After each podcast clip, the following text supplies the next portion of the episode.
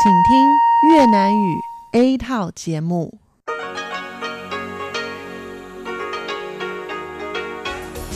Đây là Đài Phát thanh Quốc tế Đài Loan RTI.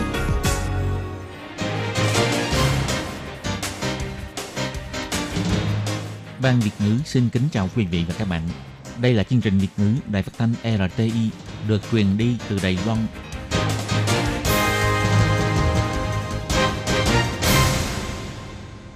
Thúy Anh xin kính chào quý vị và các bạn. Chào mừng các bạn cùng đến với chương trình phát thanh của Ban Việt ngữ Đài Phát thanh Quốc tế RTI ngày hôm nay.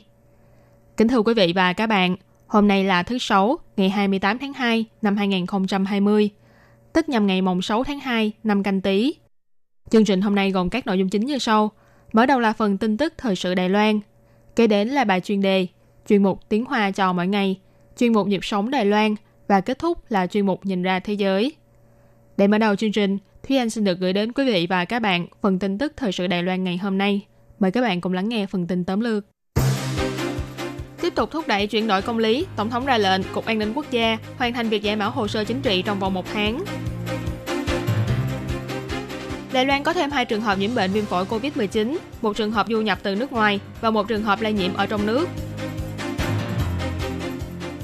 Tin tức giả tràn lan, Cục điều tra cho biết, người dùng mạng của Trung Quốc lan truyền tin tức giả trên các trang fanpage giao lưu giữa hai bờ eo biển.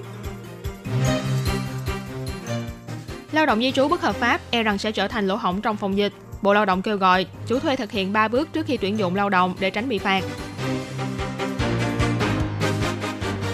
Sách giáo khoa dạy 7 ngôn ngữ của tân di dân được số hóa và lồng tiếng song ngữ.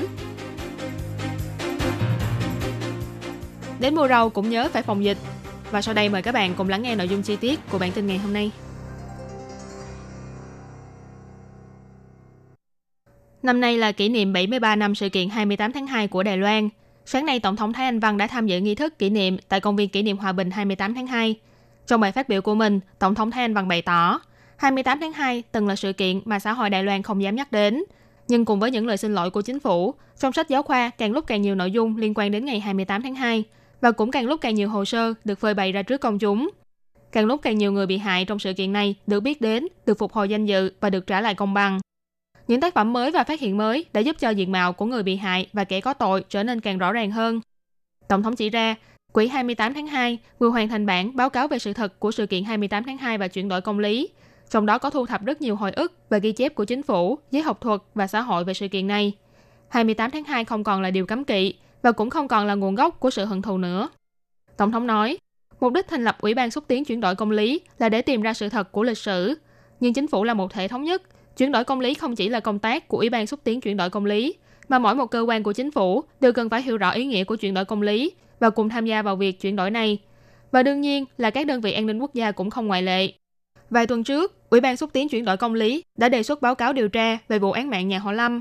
Trong báo cáo này viết rằng, khi ấy nhà họ Lâm đích thực là chịu sự giám sát và khống chế của chính phủ và cũng không thể nào bài trừ khả năng chính phủ đương thời có liên quan đến vụ án mạng này. Tổng thống nói, mặc dù bối cảnh không gian và thời gian lúc đó khác xa so với hiện tại, nhưng chúng ta vẫn cần phải nghiêm túc chỉ ra rằng hành động sai trái nghiêm trọng của chính phủ trong quá khứ là một việc tuyệt đối không được tái diễn trong hiện tại và tương lai. Tổng thống bày tỏ, từ khi bà đảm nhiệm chức vụ tổng thống đến nay, bà vẫn luôn tăng tốc để hoàn thành việc thu thập, chỉnh lý, lưu trữ và ứng dụng nhiều hồ sơ theo quy định của pháp luật nhưng nhiệm vụ này vẫn chưa hoàn thành. Bà muốn đưa ra ba nguyên tắc cần được áp dụng sau công tác chuyển đổi công lý, bao gồm những hồ sơ mà Ủy ban xúc tiến chuyển đổi công lý đã giải mã và bàn giao cho Cục Quản lý Hồ sơ thuộc Ủy ban Phát triển Quốc gia. Như vụ án mạng nhà họ Lâm, án mạng Trần Văn Thành, đều phải được công khai cho xã hội đại chúng tìm đọc và ứng dụng theo nguyên tắc công khai nhất và giới hạn ít nhất. Cục An ninh Quốc gia cũng phải hoàn thành việc giải mã những hồ sơ chính trị đã chọn trong vòng một tháng. Tổng thống nói. 已经向我报告，为了配合处长会的调查工作，半年来加速进行。 Cục An ninh Quốc gia đã báo cáo với tôi rằng, nhằm phối hợp với công tác điều tra của Ủy ban xúc tiến chuyển đổi công lý, nửa năm qua đã đẩy nhanh tốc độ của công tác giải mã hồ sơ chính trị. Tôi cũng yêu cầu họ rằng, ngoài những hồ sơ mà pháp luật vẫn chưa cho phép giải mã, những hồ sơ chính trị đã được chọn vào thu thập khác, Cục An ninh Quốc gia phải hoàn thành việc giải mã chúng trong vòng một tháng. Đồng thời, chính phủ cũng sẽ xúc tiến giáo dục về nhân quyền. Ngoài Bảo tàng Nhân quyền Quốc gia, cơ sở dữ liệu về chuyển đổi công lý tại Đài Loan của Ủy ban xúc tiến chuyển đổi công lý cũng đã được đưa lên mạng Internet. Trong tương lai, sau khi Ủy ban Nhân quyền Quốc gia thuộc Viện Kiểm sát được thành lập, quan niệm về nhân quyền của Đài Loan cũng sẽ nhờ đó mà được thực hiện một cách triệt để hơn. Cuối cùng, Tổng thống bày tỏ, trải qua sự nỗ lực của bao lớp người, sự thật về lịch sử của sự kiện 28 tháng 2 và thời đại chuyên chế trong quá khứ càng lúc càng rõ ràng hơn. Thời gian cũng đã chứng minh rằng một xã hội bằng lòng đối mặt với lịch sử và truy tìm sự thật sẽ không vì thế mà bị chia cắt, mà ngược lại còn dũng cảm hơn khi đối mặt với những sai lầm trong quá khứ. Từ đó nền dân chủ mới càng được củng cố, xã hội cũng trở nên đa nguyên và tự do hơn. Tình hình dịch viêm phổi COVID-19 vẫn tiếp tục lan rộng. Ngày 28 tháng 2, Trung tâm Chỉ đạo Phòng chống dịch bệnh Trung ương tuyên bố Đài Loan có thêm hai trường hợp nhiễm bệnh viêm phổi COVID-19. Trường hợp thứ 33 là một nam giới trên 30 tuổi và trường hợp thứ 34 là một nữ giới trên 50 tuổi. Cả hai người này đều sinh sống ở khu vực Bắc Bộ. Bộ trưởng Bộ Y tế và Phúc lợi ông Trần Thời Trung chỉ ra, trường hợp thứ 33 từng đi du lịch Nhật Bản theo đoàn từ ngày 17 tháng 2 đến ngày 22 tháng 2. Sau khi về nước thì ngày 25 tháng 2 xuất hiện triệu chứng ho và đau họng. Do triệu chứng vẫn không thuyên giảm, nên ngày 26 tháng 2 đã đến khám và lấy mẫu xét nghiệm tại bệnh viện. Sau đó thì về nhà. Ngày 27 tháng 2, bệnh viện thông báo trường hợp nghi ngờ nhiễm bệnh và tuyên bố xác nhận nhiễm bệnh vào ngày 28 tháng 2. Hiện tại người đàn ông này đã được sắp xếp vào điều trị trong phòng cách ly áp suất âm. Theo đánh giá của trung tâm chỉ đạo, khả năng là người này bị lây nhiễm khi đi du lịch tại Nhật Bản là tương đối cao. Vì thế đi đến kết luận đây là một trường hợp nhiễm bệnh du nhập từ nước ngoài. Trường hợp thứ 34 là một người phụ nữ có các bệnh mãn tính như là tiểu đường và tim mạch. Ngày 24 tháng 2, người này đã đi khám và nhập viện do đường huyết thấp và toàn thân mệt mỏi. Khi đó vẫn chưa có triệu chứng của bệnh đường hô hấp. Thế nhưng từ ngày 21 tháng 2, bệnh nhân bắt đầu có triệu chứng ho, đau họng và sốt. Ngày 26 tháng 2, được chẩn đoán là có triệu chứng viêm phổi. Sau khi thông báo và xét nghiệm thì được xác nhận là nhiễm bệnh vào ngày 28 tháng 2. Do trường hợp thứ 34 không có lịch sử du lịch nước ngoài, cho nên Trung tâm Chỉ đạo Phòng chống dịch bệnh Trung ương đánh giá đây là trường hợp lây nhiễm ở trong nước. Hiện tại đơn vị y tế đã bắt đầu tiến hành điều tra về lịch sử tiếp xúc của hai trường hợp mới này, bao gồm theo dõi tình trạng sức khỏe của những người cùng đoàn du lịch Nhật Bản, bạn bè, người thân và đồng nghiệp của trường hợp thứ 33. Còn trường hợp thứ 34, do bình thường chỉ ở trong nhà, nhưng những người sống cùng nhà thì lại không có triệu chứng nhiễm bệnh. Cho nên sẽ tiến hành điều tra lịch sử hoạt động và tiếp xúc của những người sống cùng nhà với trường hợp thứ 34 và cả những bệnh nhân và y bác sĩ mà người này từng tiếp xúc trong thời gian nằm viện để làm rõ nguồn lây nhiễm bệnh. Ngày 28 tháng 2, Cục điều tra thuộc Bộ Pháp vụ của Đài Loan bày tỏ, gần đây, một lượng lớn thông tin sai sự thật liên quan đến dịch viêm phổi COVID-19 tràn lan trên các trang mạng xã hội của Đài Loan. Sau quá trình điều tra truy tìm nguồn tin, phát hiện ra rằng một số người dùng mạng của Trung Quốc đã dùng tên chính khách, địa danh hoặc sự kiện xã hội của Đài Loan để biến tấu, lồng ghép và ngụy tạo ra nhiều thông tin giả khác nhau. Sau đó phát tán những thông tin giả này trên các trang fanpage giao lưu giữa hai bờ eo biển. Cục điều tra bày tỏ, do các đơn vị điều tra của Đài Loan phản ứng và truy tìm nguồn tin tức giả rất nhanh, cho nên những người dùng mạng từ Trung Quốc này đã đẩy nhanh tốc độ lan truyền tin tức giả bằng cách sử dụng công thức chung. Trong phần nội dung đôi lúc cũng xen lẫn cách dùng từ của Trung Quốc, và tất cả những tin tức giả này đều được phát tán bằng những tài khoản ảo trên mạng xã hội. Cục điều tra nêu ví dụ rằng, tài khoản phát tán tin tức sai sự thật có thể là tài khoản ảo của những người dùng mạng Trung Quốc trên trang Facebook. Xin người dân hãy đề cao cảnh giác, bởi vì những tài khoản này thậm chí còn giả làm người dùng mạng của Đài Loan để phát tán thông tin, cần phải cẩn trọng để không bị mắc lừa. Cục điều tra cho biết, đơn vị này đã điều tra về nguồn gốc của những thông tin giả trên mạng, đồng thời điều lệ đặc biệt về phòng chống và cứu trợ tài chính đối với bệnh viêm phổi truyền nhiễm đặc biệt nghiêm trọng COVID-19 cũng đã được thông qua trong đó có quy định, lan truyền thông tin tin tức giả có liên quan đến tình hình dịch bệnh sẽ phải chịu trách nhiệm hình sự. Nhắc nhở người dân đừng nghe theo tin tức giả và cũng đừng chia sẻ thông tin không xác thực để tránh vi phạm quy định của pháp luật. Ngày 27 tháng 2, Bộ Pháp vụ cũng đã phát ra thông cáo báo chí rằng nhằm phối hợp với điều lệ đặc biệt về phòng chống và cứu trợ tài chính đối với bệnh viêm phổi truyền nhiễm đặc biệt nghiêm trọng COVID-19 và việc thành lập Trung tâm Chỉ đạo Phòng chống dịch bệnh Trung ương cấp 1 của chính phủ. Bộ trưởng Bộ Pháp vụ ông Thái Thanh Tường đã đưa ra chỉ thị yêu cầu các sở kiểm sát, tòa án địa phương lập tức thành lập tổ xử lý phòng dịch với nhiệm vụ điều tra và xử lý nghiêm khắc các vụ án vi phạm quy định phòng dịch và lan truyền tin tức giả liên quan đến tình hình dịch bệnh tại địa phương. Còn về những trường hợp tự ý rời khỏi nơi cách ly trong thời gian cách ly tại nhà hoặc kiểm dịch tại nhà, sau khi có quyết định xử phạt, nếu không nộp phạt đúng hạn hoặc từ chối nộp phạt, cơ quan chức trách sẽ giao người vi phạm cho đơn vị kiểm sát tại địa phương để cưỡng chế chấp hành theo quy định của pháp luật. Vừa qua, thông tin một lao động bất hợp pháp người Indonesia bị nhiễm dịch viêm phổi COVID-19 và còn đi khắp nơi trong thời gian bị nhiễm bệnh, khiến cho nhiều người e ngại rằng việc này sẽ trở thành lỗ hổng trong công tác phòng dịch của Đài Loan. Trong gia đình có người nằm viện và đang rất cần người phụ giúp việc chăm sóc. Lúc này bên ngoài bệnh viện lập tức có người đưa danh thiếp để giới thiệu người giúp việc. Nếu thuê những lao động di trú này thì có hợp pháp hay không? Ngày 28 tháng 2, Bộ Lao động chỉ ra rằng trước khi thuê lao động người nước ngoài, chủ thuê cần phải thực hiện 3 bước gồm kiểm tra, đối chiếu và hỏi Kiểm tra bản chính thẻ cư trú và giấy phép lao động của người nước ngoài sau đó đối chiếu giấy tờ xem có phải là chính chủ hay không. Cuối cùng là hỏi người nước ngoài đó là tân di dân, cư trú theo dạng bảo lãnh người thân hay là lao động di trú. Thực hiện đủ và đúng ba bước như trên là có thể tránh vi phạm vào quy định liên quan của Bộ Lao động. Tổ trưởng Tổ quản lý sức lao động người nước ngoài trực thuộc Sở Phát triển Nguồn Nhân lực, ông Tiết Giám Trung kêu gọi chủ thuê đừng thuê những lao động di trú không rõ lai lịch. Nếu không thì có thể sẽ bị phạt từ 150.000 đài tệ đến 750.000 đài tệ. Ông Tiết Giám Trung nói. 移工是许可制，必须要经过劳动部的许可，哦，才可以合法。 Việc tuyển dụng lao động người nước ngoài là phải có giấy phép, nhất thiết phải được Bộ Lao động cấp phép thì mới có thể thuê lao động di trú một cách hợp pháp. Nếu thuê lao động di trú bất hợp pháp, sẽ bị xử phạt từ 150.000 đến 750.000 đại tệ theo quy định của luật dịch vụ việc làm. Lao động di trú bị nhiễm viêm phổi COVID-19, tức trường hợp thứ 32 là một người Indonesia làm công việc hộ lý tại bệnh viện. Ngày 27 tháng 2, Cục trưởng Cục Bảo vệ Lao động Di trú Indonesia Tatang Razak đã trả lời phỏng vấn của phóng viên Trung Mương xã cho biết, đã nhận được thông tin lao động di trú người Indonesia bị nhiễm viêm phổi COVID-19 thông qua Văn phòng Kinh tế Văn hóa Indonesia tại Đài Bắc. Ông Razak nói, Cục Bảo vệ Lao động Di trú người Indonesia và Bộ Ngoại giao của Indonesia có sự hợp tác chặt chẽ với nhau nhằm bảo vệ sự an toàn cho người Indonesia tại hải ngoại. Bộ Ngoại giao và Bộ Lao động của Indonesia cũng đã nhắc nhở lao động di trú cần phải chú ý đến những vấn đề liên quan đến công tác phòng chống dịch bệnh, bao gồm tránh đi đến những nơi đông người, chú ý theo dõi thông tin về tình hình dịch bệnh và những thông báo mới nhất của đơn vị y tế có thẩm quyền tại địa phương. Nếu có dấu hiệu sức khỏe bất thường thì phải nhanh chóng đi khám bệnh vân vân. Bà Eva Tristiana, vụ trưởng vụ bảo vệ và chăm sóc lao động di trú tại hải ngoại thuộc Bộ Lao động Indonesia chỉ ra rằng rất lấy làm tiếc vì có lao động di trú bị nhiễm bệnh viêm phổi COVID-19. Bộ Lao động Indonesia để liên hệ với Văn phòng Kinh tế Văn hóa Indonesia tại Đài Bắc để tìm hiểu về sự việc và cũng sẽ tiếp tục truyền đạt thông tin liên quan đến phòng chống dịch bệnh đến cho lao động di trú thông qua văn phòng đại diện của Indonesia tại Đài Loan. Ngày 27 tháng 1, Bộ Giáo dục Đài Loan bày tỏ, nhằm triển khai chương trình giảng dạy ngôn ngữ của tân di dân trong trường học, Sở Giáo dục Quốc dân trực thuộc Bộ Giáo dục đã ủy thác cho Trường Đại học Quốc lập Trung ương và Viện Công nghiệp Thông tin cùng biên soạn sách giáo khoa kỹ thuật số dạy bảy ngôn ngữ của tân di dân, bao gồm tiếng Việt, tiếng Indonesia, tiếng Thái, tiếng Myanmar, tiếng Campuchia, tiếng Philippines và tiếng Malaysia. Hiện tại, quyển 1 và quyển 8 của giáo trình này đã được hoàn thành và đăng tải trên trang mạng thông tin giáo dục con em Tân Di Dân của Sở Giáo dục Quốc dân. Trưởng ban tại Sở Giáo dục Quốc dân bà Trần Bích Ngọc nói,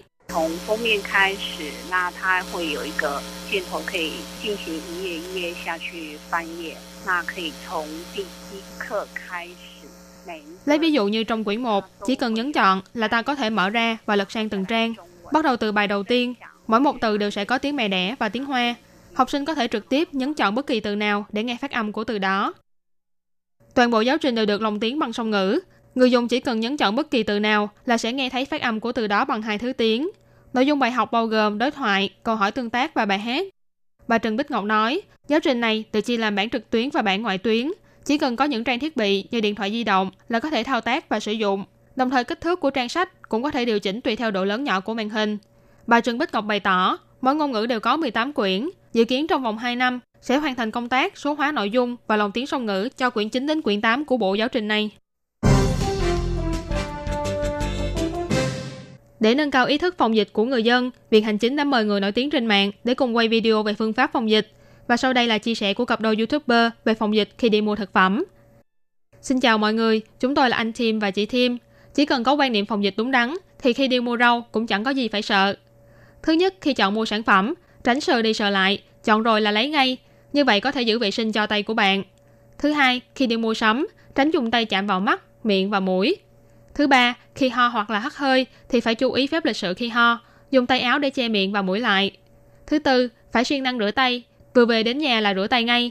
Nếu trong nhà có trẻ em hoặc người lớn tuổi thì tốt nhất là thay quần áo ngay để bảo vệ sức khỏe cho tất cả mọi người. Kính thưa quý vị và các bạn, vừa rồi là bản tin tức thời sự Đài Loan ngày hôm nay do Thúy Anh biên tập và thực hiện. Cảm ơn sự chú ý lắng nghe của quý vị và các bạn. Thân ái chào tạm biệt và hẹn gặp lại.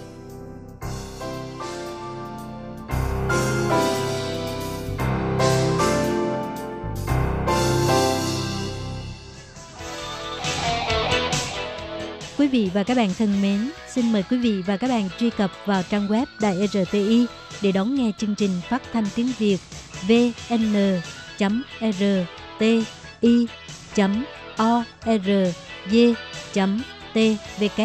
và cũng có thể truy cập FB fanpage của Ban Việt ngữ RTI tiếng Việt.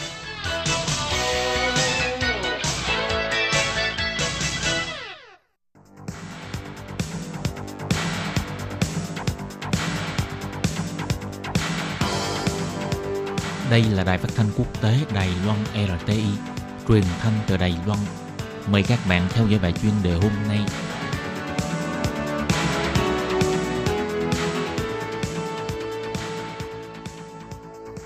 Tường Vi xin chào quý vị và các bạn. Tiếp theo chương trình xin mời các bạn theo dõi bài chuyên đề. Thưa các bạn, chuyên đề ngày hôm nay với nội dung như sau. Dịch bệnh COVID-19 có thể sẽ làm cho thế giới phải thiệt hại 1,1 nghìn tỷ USD nếu như trở thành đại dịch. Sau đây xin mời các bạn cùng theo dõi nội dung chi tiết.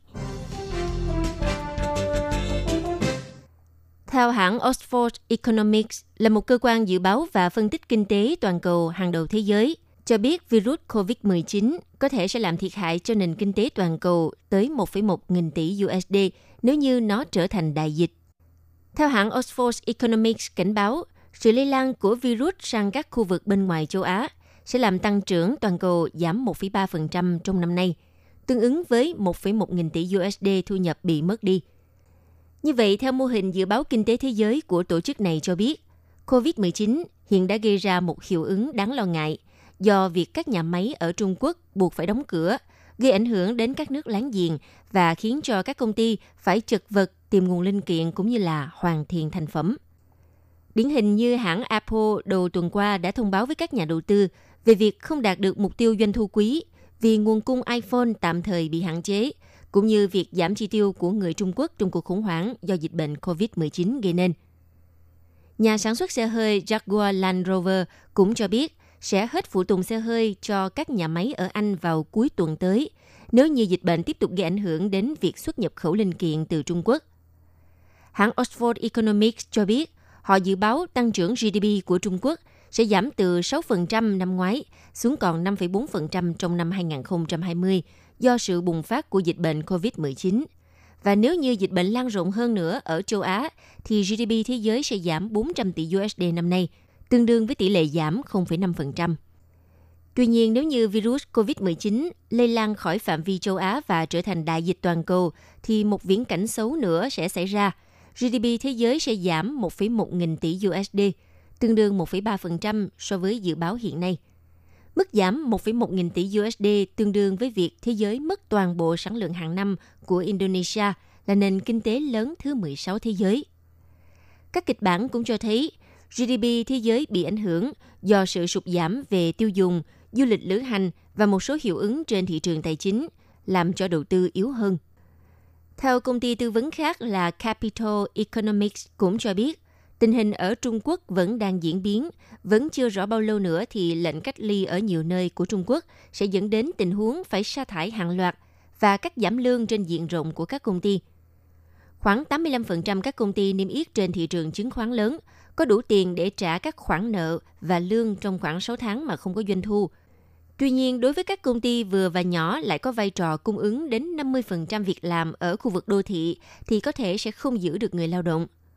Khảo sát với 1.000 công ty vừa và nhỏ do hai trường đại học ở Trung Quốc thực hiện cho thấy, nếu tình hình không cải thiện thì 1 phần 3 doanh nghiệp sẽ hết tiền mặt trong vòng một tuần.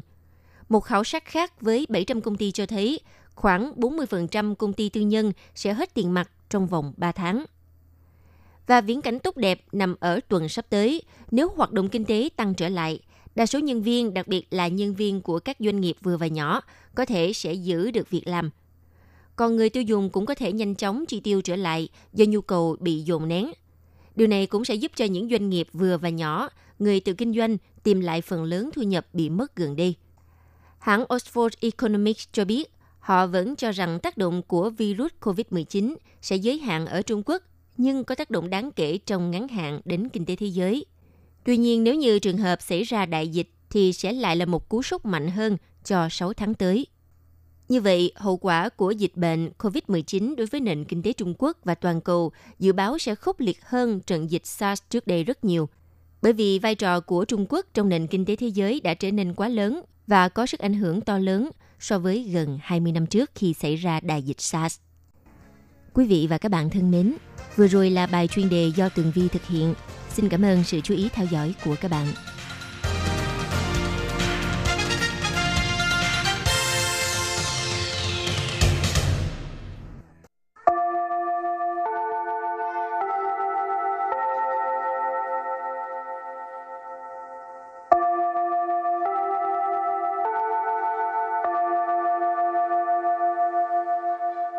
Xin mời quý vị và các bạn đến với chuyên mục Tiếng Hoa cho mỗi ngày do Lệ Phương và Thúy Anh cùng thực hiện.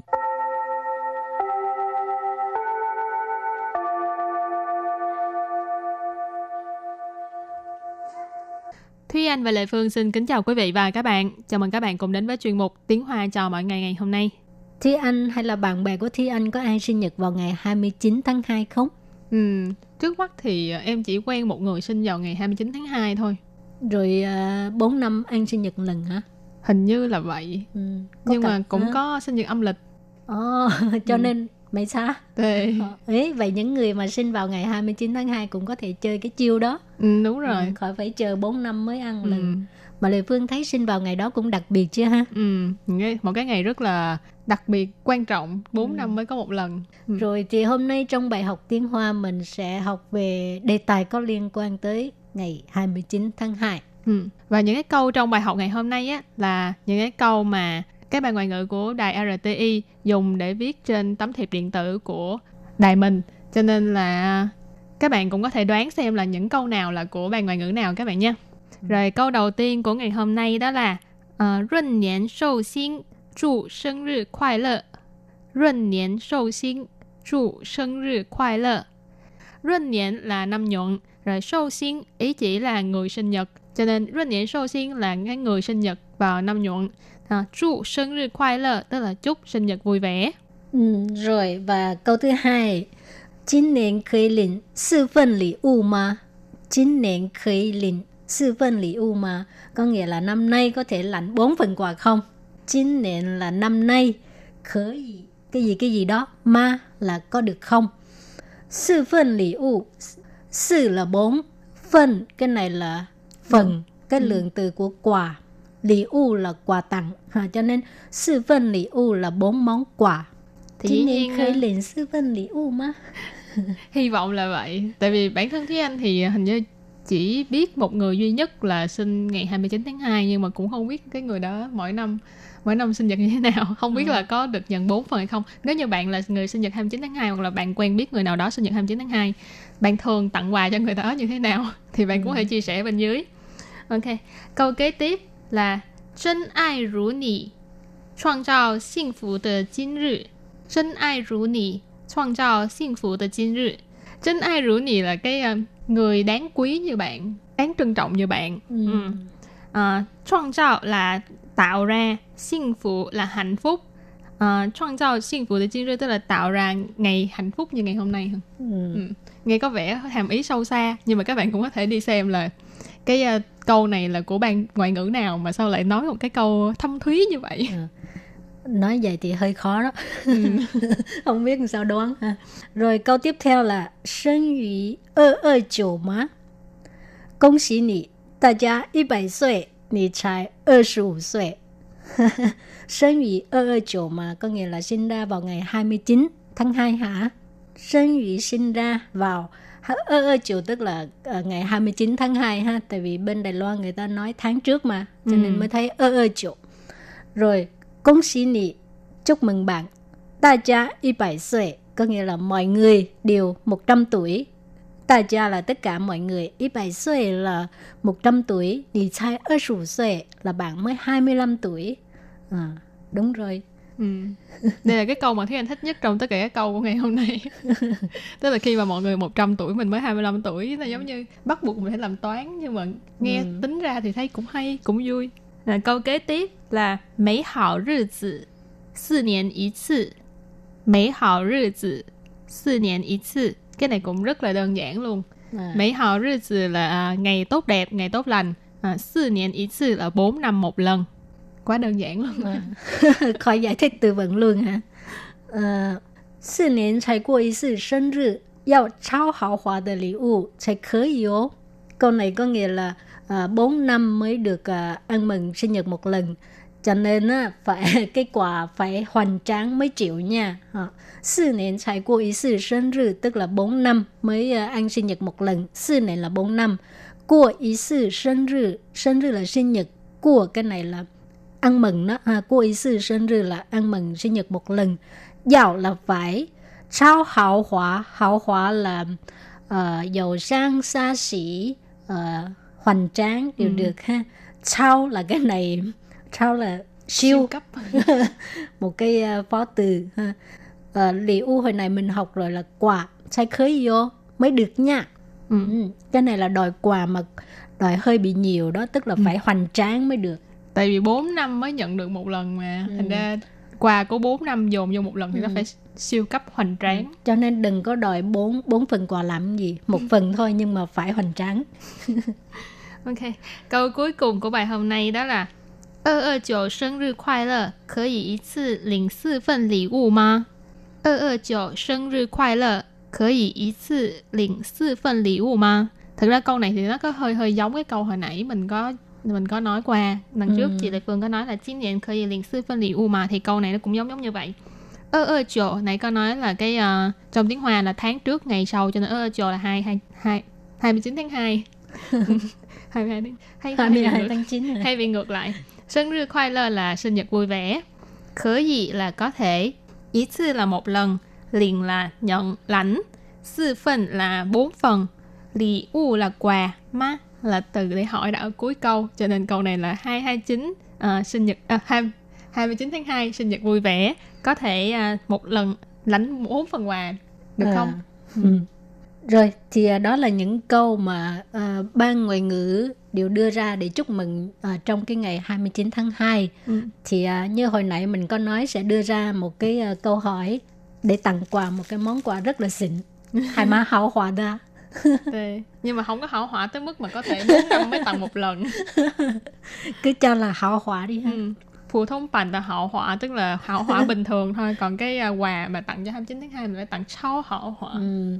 Rồi thì câu hỏi là gì? câu hỏi là trong những cái câu mà hồi nãy giờ Thúy Anh với chị Lệ Phương đọc và giải thích cho các bạn thì câu nào là câu mà ban Việt ngữ đưa ra trong hoạt động lần này Câu Các bạn- nào câu nào dài nhất á?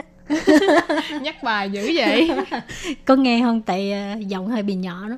ok đây thì à, có cần phải nhắc lại những cái câu nào mà nãy giờ mình nói không để mà các bạn uh, take note lại các bạn biết là Ờ, họ vậy à mà quà là ba phần thôi đúng không? Ờ, tuệ cũng là ba phần tức là ba bạn nào mà comment sớm nhất nhanh nhất ở bên dưới cái livestream này cho biết là câu nào là cái câu mà của ban Việt ngữ rồi tốt nhất là có luôn tiếng Việt Ừ. ừ, thì bạn sẽ nhận được phần quà đó là cái cây bút mà theo chị Lệ Phương là rất là xịn này Rồi bây giờ mình nhắc lại cái uh, câu tiếng Hoa và dịch sang tiếng Việt để cho các bạn nhớ cái uh, Ừ. câu nào thì dễ viết hơn ha.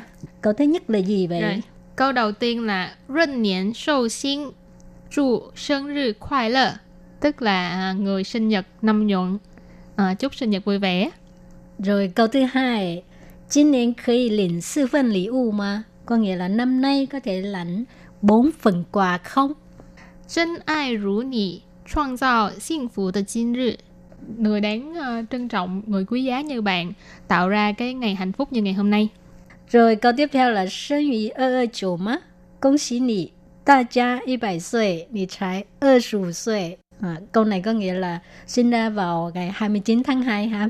Ờ, chúc mừng bạn, mọi người một đều 100 tuổi mà bạn mới có 25 tuổi. Rồi câu kế tiếp. Mỹ hảo 日子四年一次。美好日子四年一次。Ờ, ngày tốt đẹp 4 năm có một lần. Hổ. Ờ, cái kế tiếp, ừ, câu này hơi bị quan trọng đó.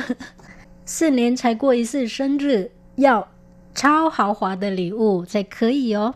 Câu này có nghĩa là 4 năm mới ăn sinh nhật một lần, ờ, quà phải hoành tráng mới chịu nha. Câu cuối cùng. 229生日快乐，可以一次领四份礼物吗？Sinh Rồi. nhật 29 tháng 2 vui vẻ, có thể một lần nhận 4 phần quà không? Rồi các bạn à, chọn câu nào là của ban Việt ngữ. À, Hồi nãy Lê Phương có một gợi ý á, là câu nào dài nhất đó. Nãy giờ các bạn lắng nghe là câu nào thấy dài nhất là nhớ ghi chú lại câu đó để mà Ừ. comment. Rồi và bài học hôm nay đến đây xin tạm chấm dứt. Cũng xin chúc trước bạn nào mà sinh nhật vào ngày 29 tháng 2 sinh nhật vui vẻ. Sinh nhật khoai lơ. Bye bye. Bye bye. “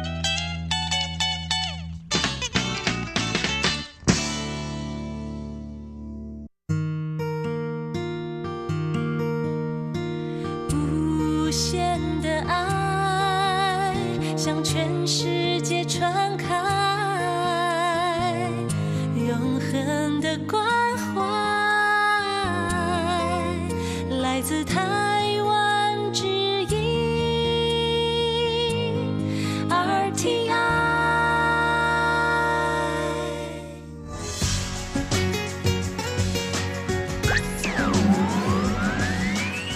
Quý vị đang đón nghe chương trình Việt ngữ Đài RTI truyền thanh từ Đài Loan.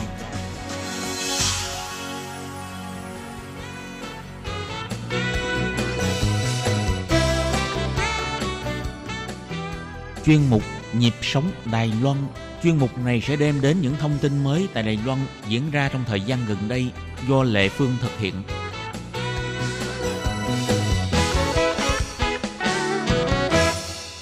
Các bạn thân mến, trong chung một nhịp sống Đài Loan của hai tuần trước, Lê Phương đã mời à, Hoàng Oanh là di dân mới Việt Nam đầu tiên trở thành cán bộ của Sở Di trú Đài Loan. Thì à, trong hai tuần trước, Hoàng Oanh đã chia sẻ về cái bí quyết để chuẩn bị cho cuộc kỳ thi quốc gia à, cũng như à, 9 tháng được cơ quan nhà nước đào tạo để mà trở thành cán bộ của Sở Di trú. Và bây giờ thì Hoàng Oanh sẽ tiếp tục giới thiệu về cái công việc mới của cô sau khi à, kết thúc 9 tháng đào tạo ha. À, xin mời các bạn đón nghe nha.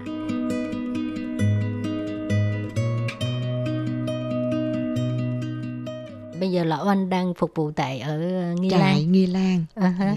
Thì à, kể từ khi trở thành công chức bắt đầu làm việc cho đến nay là đã 3 tháng rồi. Ờ, qua cũng mau đó. Ừ, cũng mau 3 tháng cũng có lẽ à, à, đã thích nghi với môi trường mới rồi.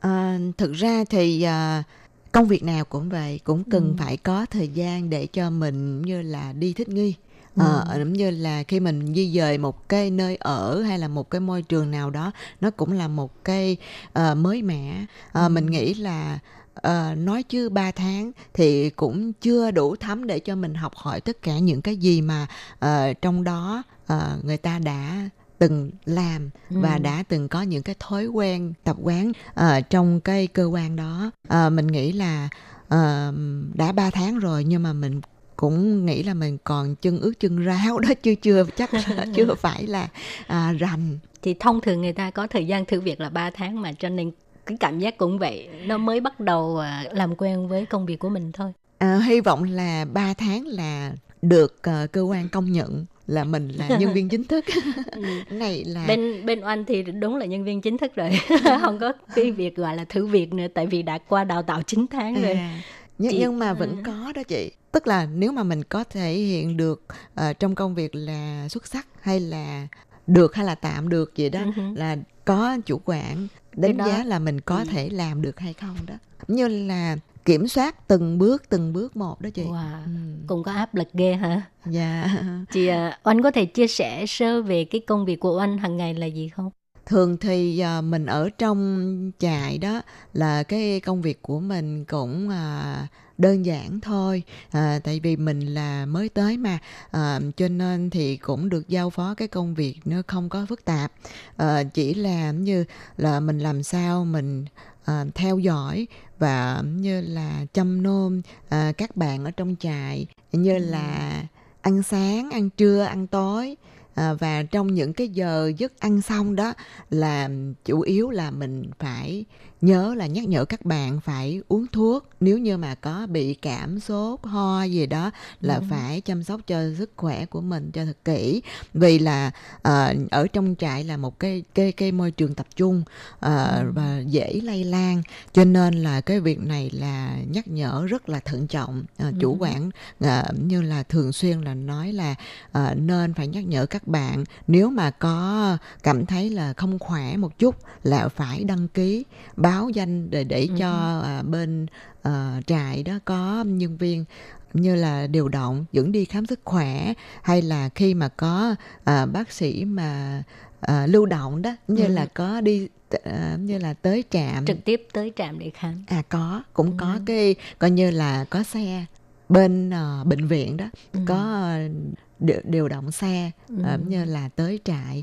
ờ, khám cho các bạn cũng À, có cái phần ừ. này à, cho nên là cái công việc của mình chủ yếu là giống như hỏi tư vấn dùm những cái giấy tờ uh, những cái giấy tờ như là hộ chiếu hay là những cái hồ sơ hay là những cái vấn đề tranh chấp với lại uh, chủ thuê hay là những cái vấn đề gì đó thì ở đây thì uh, mình có thể là làm một cái cầu nói và liên lạc uh-huh. giúp các bạn để cho các bạn có thể làm đủ uh, tất cả những cái giấy tờ hay là hộ chiếu có thể về nước uh, sớm uh, đoàn tụ với gia đình sớm vậy à. đó thì hiện nay tại uh, trại giam là có bao nhiêu bạn ở đó à, phải nói là cũng khó mà ước tính nhưng mà thường á là cũng tất cả các nước luôn đó là có hơn hai ba trăm bạn đó Wow. À, và tại vì là trại Nghi Lan là một cái trại lớn cho nên thì cũng dung nạp uh, số đông ừ. còn những cái trại khác thì là những cái trại uh, tạm giam thôi tức là uh, tạm giam chỗ đó là chỉ có chưa tới 100 người vậy đó. Thì các bạn có những cái sinh hoạt gì trong những ngày ở đó không? Hay là chỉ ngồi một chỗ? À, thường là các bạn thì giống như là có nhiều cái sinh hoạt như là có thời gian để cho các bạn mua đồ, mua sắm. À, à. ở trong trại thì cũng có như là một cái giờ hay là một à. một tuần thì có một cái một ngày nào đó ừ. để cho các bạn mua xà bông, uh, ừ. dầu gội đầu hay là những cái uh, vật dụng hàng ngày đó. À. À, hay là mua tức khi mà ừ. cảm thấy lạnh quá phải mang ừ. thì phải mua thêm nhất là có bánh à, ừ. có mì ăn liền đó vậy ừ. đó để cho các bạn có thời gian đi mua có. Và các bạn cũng có thời gian để khám sức khỏe. Và ngày nào cũng có tại vì là không phải uh, một lần uh, được ra ngoài mua là là tất cả như là các bạn ở trong đó đều được ra ngoài uh-huh. phải thay phiên nhau. Cho nên là trong vòng một tuần như vậy gần như là ngày nào cũng có hoạt động. Tức là ở trong trại có có như là những cái chủ đầu thầu ở ngoài à, đó ừ. là người ta người ta mang đồ tới à, à. Ừ. như là phục vụ cho các bạn trong đó uh-huh. giống như là um, tuy rằng ở trong đó trong khi chờ đợi được về về bến về uh-huh. nhà đó là cũng có cái tức là cũng cũng được mua mua sắm bình thường như những người ở ngoài rồi những người không có tiền làm sao cứ nhìn bạn bè mua còn mình không có À, à, thực ra thì gần như là ai cũng có một chút xíu gọi là tiền mà để à, chi tiêu xài vặt đó có tại vì ừ. là các bạn thường là ở ngoài đó cũng có uh, kiếm được một chút xíu tiền dành dụm ừ. rồi cũng chuẩn bị đi về và cũng có một số người là tại vì là uh, nhờ bạn bè gửi tới thì à. cũng có chứ không phải là uh, như chưa là, gặp người nào là không có. À gần, gần như là ai cũng có. Ừ. Tại vì là đã là sang đây thì tất nhiên là cũng có bạn bè ở bên này uh-huh, uh-huh. Uh, như là uh, tài trợ. À, chị tại mình có nghe một người một người bạn chia sẻ là uh, nếu như không có tiền là cũng không được ăn cơm. Tức là nếu cái tới giờ ăn cơm á, là các bạn đưa tiền rồi nhờ nhân viên đi mua còn không có tiền là không có mua được À phải phải giải thích lại một phần là như vậy. À, tại vì đây là một cái trạm à, một cái trại đã ổn định Ừ. nếu như mà là có một số bạn uh, mới về những cái chỗ gọi là tạm giam đó là những cái nơi đó chưa ổn định chưa ổn định cũng chưa được đưa về trại thì chắc là cái chỗ đó là đang trong khi chờ đợi được đưa đi cho nên cái phần mà ăn uống của mình là phải tự mình lo liệu à, hoàng anh có thể chia sẻ về một cái um, cái câu chuyện mà gây ấn tượng rất là sâu sắc khi Hoàng Anh uh, tiếp xúc với công việc này không? À thì mình à, đầu năm đầu tháng thì mình kể chuyện vui đi ừ. à, mình phải nói là như vậy à, lúc mà mình mới về đó mình có nghe nói là à, trong trại có nhiều chị em là Indonesia và các chị em đó đó là thường là có một cái uh, tín ngưỡng tôn giáo là ừ. hồi giáo ừ. là nên là một ngày là phải uh, biết không biết là mấy lần để giống như là à, là một cái uh, nghi như là một cái một cái nghi, nghi lễ gì đó một cái nghi thức gì đó ừ. à là là phải giống như là uh, đội cái uh, nó gọi là đội khăn ừ, à, ừ. phải phải đội khăn rồi uh, phải giống như là cứ lại nhiều lần vậy đó Ừ, là ừ. chắc là như vậy tại vì mình không phải là à, tín đồ Hồi giáo cho cái nên tính không rõ. mình mình không rõ cái phần đó cái mình trực vào ban đêm thì à, tới nửa đêm khuya đó là khoảng ba bốn giờ. Chứ chứ cũng chưa phải là ờ, tức là cũng cũng đã sắp xỉ là trời sáng rồi. Cái mình đi ngang qua mình tuần tra vậy đó mình đi ngang qua thấy ủa có gì lạ lạ? Ừ. cứ cứ chồm lên chồm xuống rồi cái À. lại mà đội khăn màu trắng nữa. Hết hồn luôn. Hết hồn. Cái à, cái mình mới nghĩ là à, à cái đó là chắc là chị em mình thức dậy làm một cái nghi thức vậy đó. Ừ. ngày nào cũng có đọc kinh hả? Ừ. rồi à, cứ cứ vái lại vậy đó. Cái mình hết hồn. Mình cảm thấy là à, mình có gặp ma không đó. Nghe người ta nói ở trong này à, cái cái mình nói chứ đừng có nghĩ tầm bậy tầm bạ. Mới đầu thấy chắc sợ ha. À, nhưng mà bây giờ quen rồi một Ừ. ngày thấy bao nhiêu lần và cũng nhiều chị em thường như là rất là thành tâm khẩn cầu đó Ừ. để cho như là à, như để cho mình có thể như là sớm được đi về đó Ừ hứ. cho nên là Ừ. nhiều chị em ở trong đó dù là người Việt Nam mình cũng có cũng có Ừ. nhưng mà có một cái giờ giấc ờ, ổn định chứ không có như là các chị em Indo thì giống như là có nhiều cái giờ để à, làm nghi thức Ừ. Thì à, với à, cái kinh nghiệm lâu năm làm ở à, cơ quan di trú thì Hoàng Oanh có thể đưa ra một vài kiến à, kiến nghị ha cho các bạn lao động ở bên này không? À, theo theo mình nghĩ là uh, mình đã là muốn đi làm việc và kiếm tiền ở nước ngoài thì mình phải sẵn sàng là có một cái tâm lý là chuẩn bị là khi mà mình đi đâu à, làm việc ở đâu thì nó cũng gặp khó khăn và vất vả. Và cái phần khó khăn vất vả này cũng có thể là mình không lường trước được.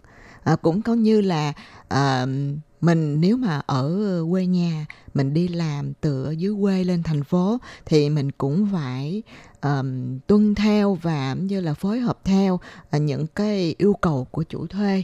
Thì mình nghĩ là qua bên này thì cũng như vậy thôi. Và có một cái nó khác nhau là bên Việt Nam mình thì cái tiếng nói mình có thể là hiểu chung, hiểu với nhau. Và còn sang đây hay là mình đi nước ngoài, các nước khác thì có nhiều cái tiếng nói, cái ý nghĩa của cái ngôn ngữ đó, có nhiều cái ngôn từ mình chưa có thành thạo và mình chưa hiểu sâu rộng. Cho nên là khi người ta có điều phái mình hay là cho mình một cái việc làm đó, mình cảm thấy là chắc là cái ý nghĩa này là nó uh, chênh lệch với cái ý nghĩa của mình. Cho nên á, là mình hiểu lầm với nhau rồi uh, đâm ra là mình không còn cái tâm để làm cái công việc này nữa. Hoặc là người ta có nói với mình là với những cái uh, như là tiền lương hay là những cái tiền uh, tăng ca gì đó Ừ. thì mình cũng chưa có hiểu mấy.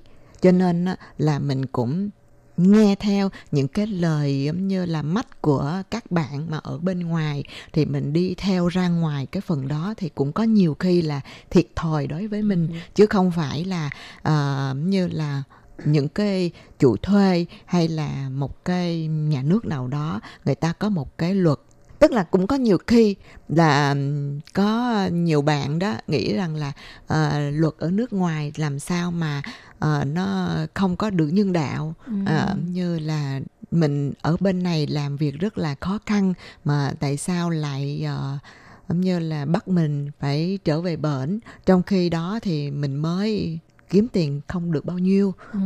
Nhưng mà thực ra mình cứ nên nhớ là ờ, khi mình làm việc ở đâu cũng vậy cũng phải đi theo ờ, cái luật trong nước Ừ. à, cũng như là mình ở trong một cái gia đình nào đó thì mình cũng phải tuân theo một cái tập tục một cái thói quen trong cái gia đình đó thì Ừ.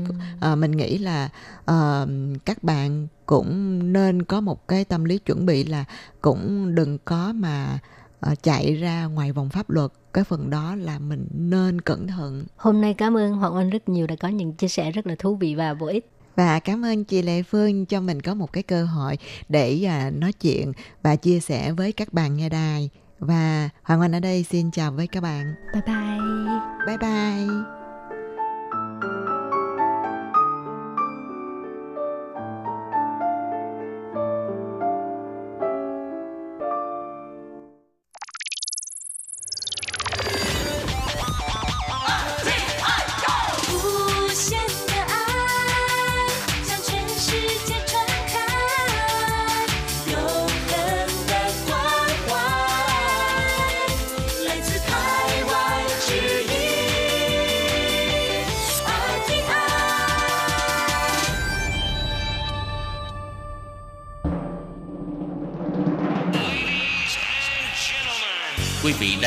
nghe chương trình Việt ngữ Đài RTI truyền thanh từ Đài Loan.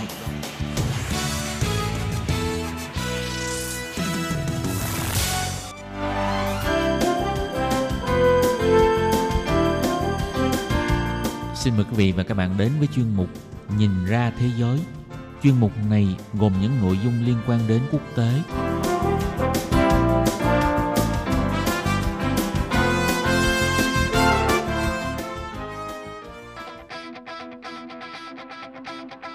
Tường Vi xin chào quý vị và các bạn. Chào mừng các bạn trở lại với chuyên mục Nhìn ra thế giới để nắm bắt được những thông tin và sự kiện chính trị quan trọng đang xảy ra khắp năm châu. Các bạn thân mến, nội dung của chuyên mục ngày hôm nay bao gồm những thông tin như sau. Hội đồng Bảo an Liên Hợp Quốc quan ngại về tình hình nhân đạo đang diễn ra tại Syria. Ngày 28 tháng 2 năm 2020, tròn một năm hội nghị thượng đỉnh giữa Mỹ và Triều Tiên tại Hà Nội – cho tới hiện tại thì tình hình hai nước vẫn đang trong thế bế tắc và thụt lùi. Cuối cùng là bài phân tích Malaysia hy vọng có lối thoát khả thi cho những bất ổn chính trị tại nước này. Sau đây xin mời quý vị cùng theo dõi nội dung chi tiết.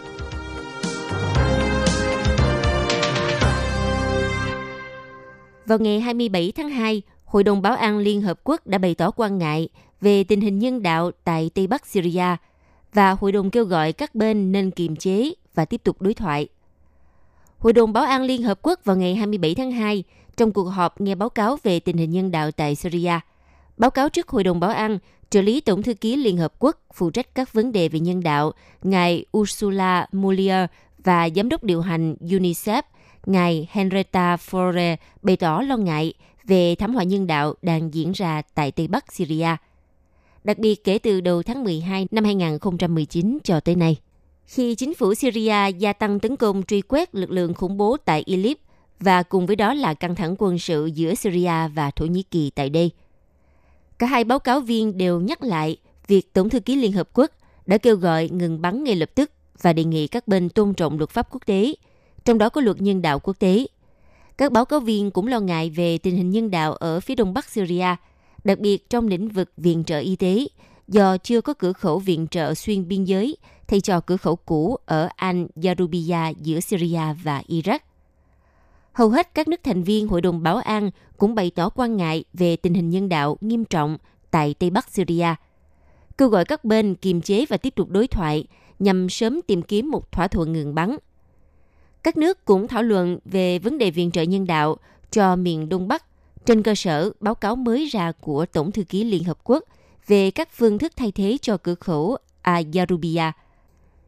Trưởng phái đoàn Việt Nam tại Liên Hợp Quốc Đại sứ Đặng Bình Quý phát biểu tại cuộc họp chia sẻ quan ngại về thiệt hại đối với dân thường tại khu vực Tây Bắc Syria, cũng như tình hình nhân đạo tại vùng Đông Bắc và các khu vực khác của Syria. Kêu gọi các bên tuân thủ các nghĩa vụ theo luật nhân đạo quốc tế, thúc đẩy hợp tác trong vấn đề viện trợ nhân đạo cho người dân Syria – Đại sứ Đặng Bình Quý cũng kêu gọi các bên tiếp tục đối thoại, đàm phán nhằm tìm một giải pháp lâu dài cho tình hình Syria trên cơ sở tôn trọng luật pháp quốc tế và các nghị quyết liên quan của Hội đồng Bảo an Liên Hợp Quốc.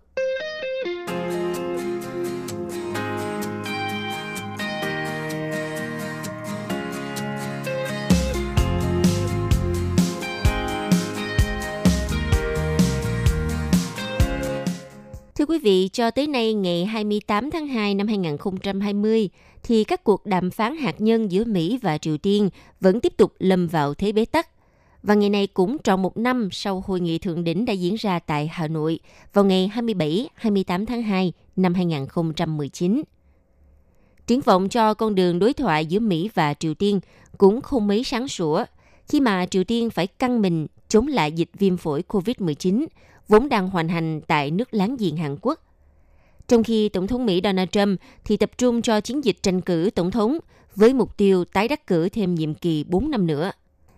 Như vậy thì sau hội nghị thượng đỉnh giữa Mỹ và Triều Tiên lần thứ hai diễn ra tại Hà Nội, nhà lãnh đạo Triều Tiên Kim Jong-un và Tổng thống Mỹ Donald Trump đã có cuộc gặp tại khu phi quân sự ở biên giới Liên Triều vào tháng 6 sau đó và nhất trí nối lại đàm phán cấp chuyên viên – Tuy nhiên, cuộc gặp cấp chuyên viên giữa hai bên tại Thụy Điển vào hồi tháng 10 của năm 2019 đã không đạt được bất cứ tiến độ nào.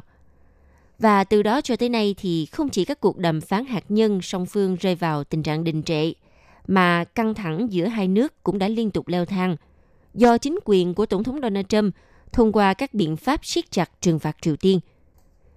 Về phía Triều Tiên, khi mất kiên nhẫn với thái độ đàm phán của Mỹ, Triều Tiên cũng đã tiến hành 13 đợt thử vũ khí, trong đó phóng 25 vật thể, bao gồm cả các tên lửa đạn đạo tầm ngắn và một tên lửa đạn đạo được phóng từ tàu ngầm.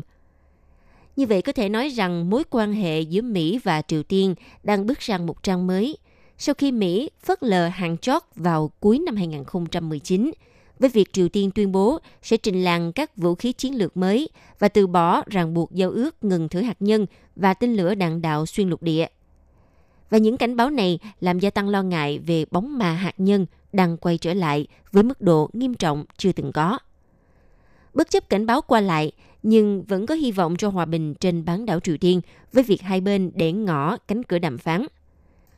Gần cho tới thời điểm này thì mọi thứ vẫn đang trong tầm kiểm soát khi chưa có bất cứ thêm một vụ thử mới nào từ phía Triều Tiên. Tính từ đầu năm cho tới nay, Ngoại trưởng Hàn Quốc ngài Kang Kyung-hwa cho rằng cần phải sớm nối lại các cuộc đối thoại để không bỏ lỡ động lực đàm phán. Theo Ngoại trưởng Hàn Quốc bà Kang Kyung-hwa cho rằng Hàn Quốc sẵn sàng hợp tác với Triều Tiên để tạo điều kiện cho đối thoại chính phủ Hàn Quốc theo đuổi tiến trình đối thoại hòa bình trên bán đảo Triều Tiên, thúc đẩy ngoại giao với Triều Tiên để đạt được phi hạt nhân hóa hoàn toàn trên bán đảo Triều Tiên. Bà phát biểu, các cuộc đàm phán đã bị đình trệ gần đây và chúng tôi lấy làm tiếc về việc Triều Tiên vẫn chưa quay trở lại bàn đàm phán, bất chấp những nỗ lực và kiên nhẫn của chúng tôi. Chính phủ Hàn Quốc cam kết tiếp tục ủng hộ con đường phi hạt nhân hóa hoàn toàn và thiết lập hòa bình lâu dài trên bán đảo Triều Tiên. Tuy nhiên, theo giới quan sát thì cho rằng không mấy lạc quan khi nhìn vào triển vọng đàm phán giữa Mỹ và Triều Tiên, bất chấp những nỗ lực từ phía Hàn Quốc. Đặc biệt là trong bối cảnh Triều Tiên đang phải tập trung nguồn lực đối phó với dịch COVID-19, trong khi Tổng thống Donald Trump thì cũng quá bận rộn với kế hoạch tranh cử vào tháng 11 sắp tới. Trong một dấu hiệu rõ ràng cho thấy Tổng thống Donald Trump đang giảm sự quan tâm tới các cuộc đàm phán với Triều Tiên trong mùa bầu cử khi thực hiện một loạt các thay đổi trong nhóm đàm phán của mình. Gần đây nhất là đề cử phó đại diện đặc biệt của Bộ Ngoại giao Mỹ về Triều Tiên, ông Alex Wong, cho một vị trí khác tại Liên Hợp Quốc. Tổng thống Donald Trump thậm chí còn không đề cập đến Triều Tiên trong bài phát biểu thông điệp hàng năm đầu tháng này. Tuy nhiên, đó chỉ là những vật cản trở trên con đường đàm phán giữa Mỹ và Triều Tiên. Vì hòn đá tảng lớn nhất hiện vẫn là việc hai bên không tin tưởng vào các cam kết của nhau, cũng như là cách tiếp cận khác nhau về tiến trình phi hạt nhân hóa trên bán đảo Triều Tiên. Giới phân tích đánh giá về mối quan hệ giữa Mỹ và Triều Tiên trong thời gian tới thì à, theo giáo sư Ko Yu Wan, nghiên cứu về Triều Tiên tại Đại học Kongguk cho rằng Triều Tiên đang chuẩn bị cho một cuộc đấu tranh kéo dài và quyết tâm thực hiện điều mà họ gọi là đột phá trực diện. Vì nước này hiểu rằng Mỹ sẽ không thay đổi cách tiếp cận trong tương lai gần, đặc biệt trong việc nới lỏng trừng phạt, yêu cầu tiên quyết của Triều Tiên hiện nay. Tổng thống Donald Trump cũng khó có thể đưa ra một quyết định được coi là bước đi nhượng bộ trong thời điểm nhạy cảm hiện nay, vì có thể sẽ ảnh hưởng đến lá phiếu của các cử tri trong cuộc bầu cử sắp tới diễn ra tại Mỹ.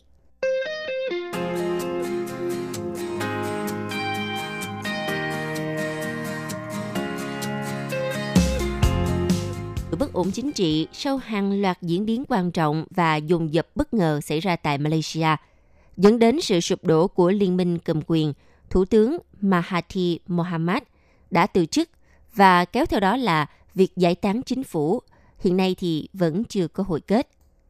Cho tới chiều ngày 27 tháng 2, quốc vương Malaysia ngài Abdullah Riayatuddin Asha, người đã tiến hành tham vấn riêng rẽ với 222 thành viên Hạ viện Malaysia trong hai ngày nhằm xác định nhân vật nào nhận được sự ủng hộ của đa số để có thể trở thành tân thủ tướng.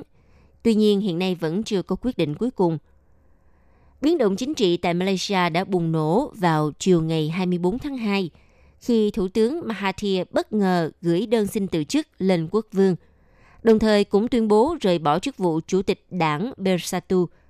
Đây được xem là động thái gây bất ngờ, song dường như vấn đề đã âm ỉ từ lâu, bởi vì Thủ tướng Mahathir đang phải chịu sức ép lớn từ các đồng minh trong Liên minh Hy vọng, cầm quyền đòi ông phải từ chức và bàn giao lại chức vụ cho người kế nhiệm. Liên minh Hy vọng Malaysia do bốn đảng hợp thành bao gồm đảng Bersatu của ông Mahathir, đảng Công lý Nhân dân của Chủ tịch Awa Ibrahim, đảng Hành động Dân Chủ do người Malaysia gốc Hoa lãnh đạo và đảng Amana.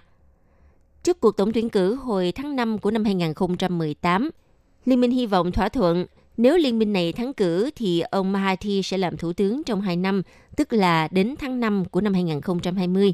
Sau đó sẽ bàn giao lại chức vụ cho ông Anwar, người từng làm phó thủ tướng trong chính phủ của ông Mahathir nhiệm kỳ đầu tiên.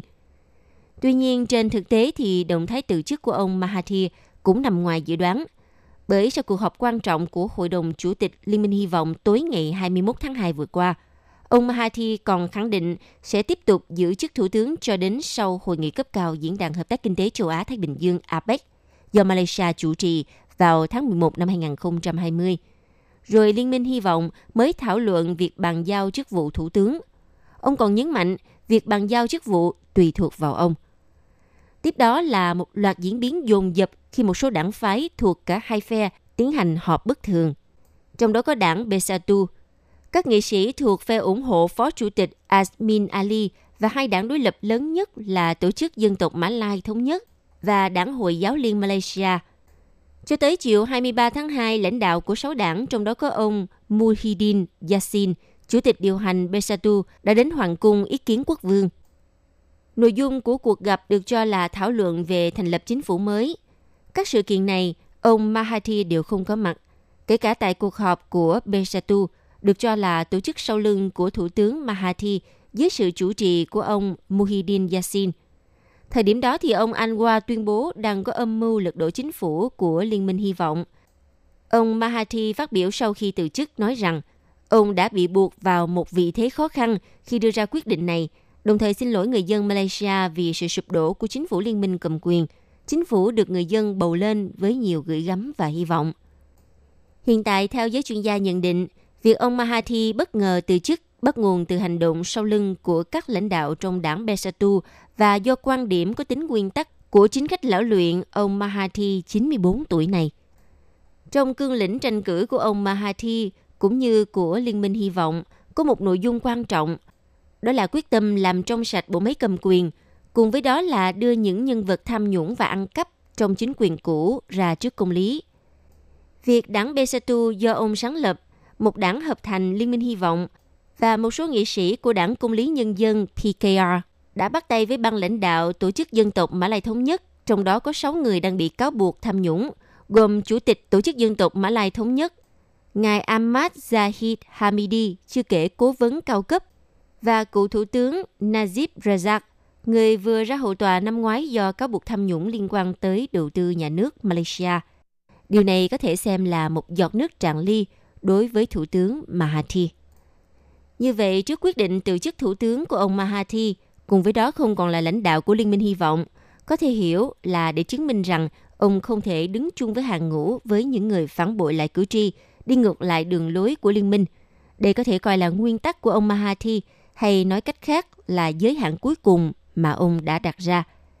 Tuy nhiên, cũng có ý kiến cho rằng những gì đang diễn ra trên chính trường Malaysia hiện nay đều nằm trong tính toán của ông Mahathir – đã được ông cân nhắc kỹ lưỡng, bao gồm cả quyết định từ chức. Theo quan điểm này, việc ông từ chức không phải là quyết định đột ngột, mà đơn giản đây chỉ là phương án B, thậm chí là phương án C của chính trị gia lão luyện này.